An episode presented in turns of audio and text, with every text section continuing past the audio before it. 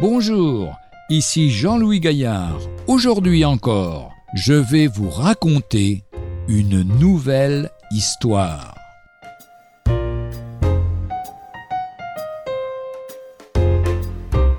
La force d'agir. Cette confidence, dirais-je cette confession, je l'ai entendue un jour où je visitais une vieille dame, si lasse, si lasse parfois.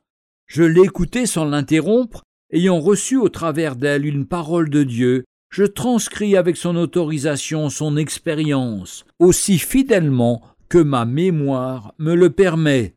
Sept heures, le réveil sonne, il faut se lever, elle soupire. Devant elle s'étend la grisaille du jour, pareil à celui d'hier, pareil à celui de demain.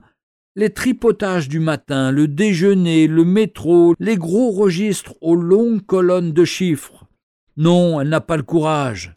Une amie lui a bien donné une recette, répétée dix fois, vingt fois. Cela va bien, cela va très bien. Décidément, cette méthode couée ne lui apporte rien. Tant pis, elle se retourne dans son lit. L'effort est pour tout à l'heure. Maintenant, elle ne peut que dire son découragement à Dieu.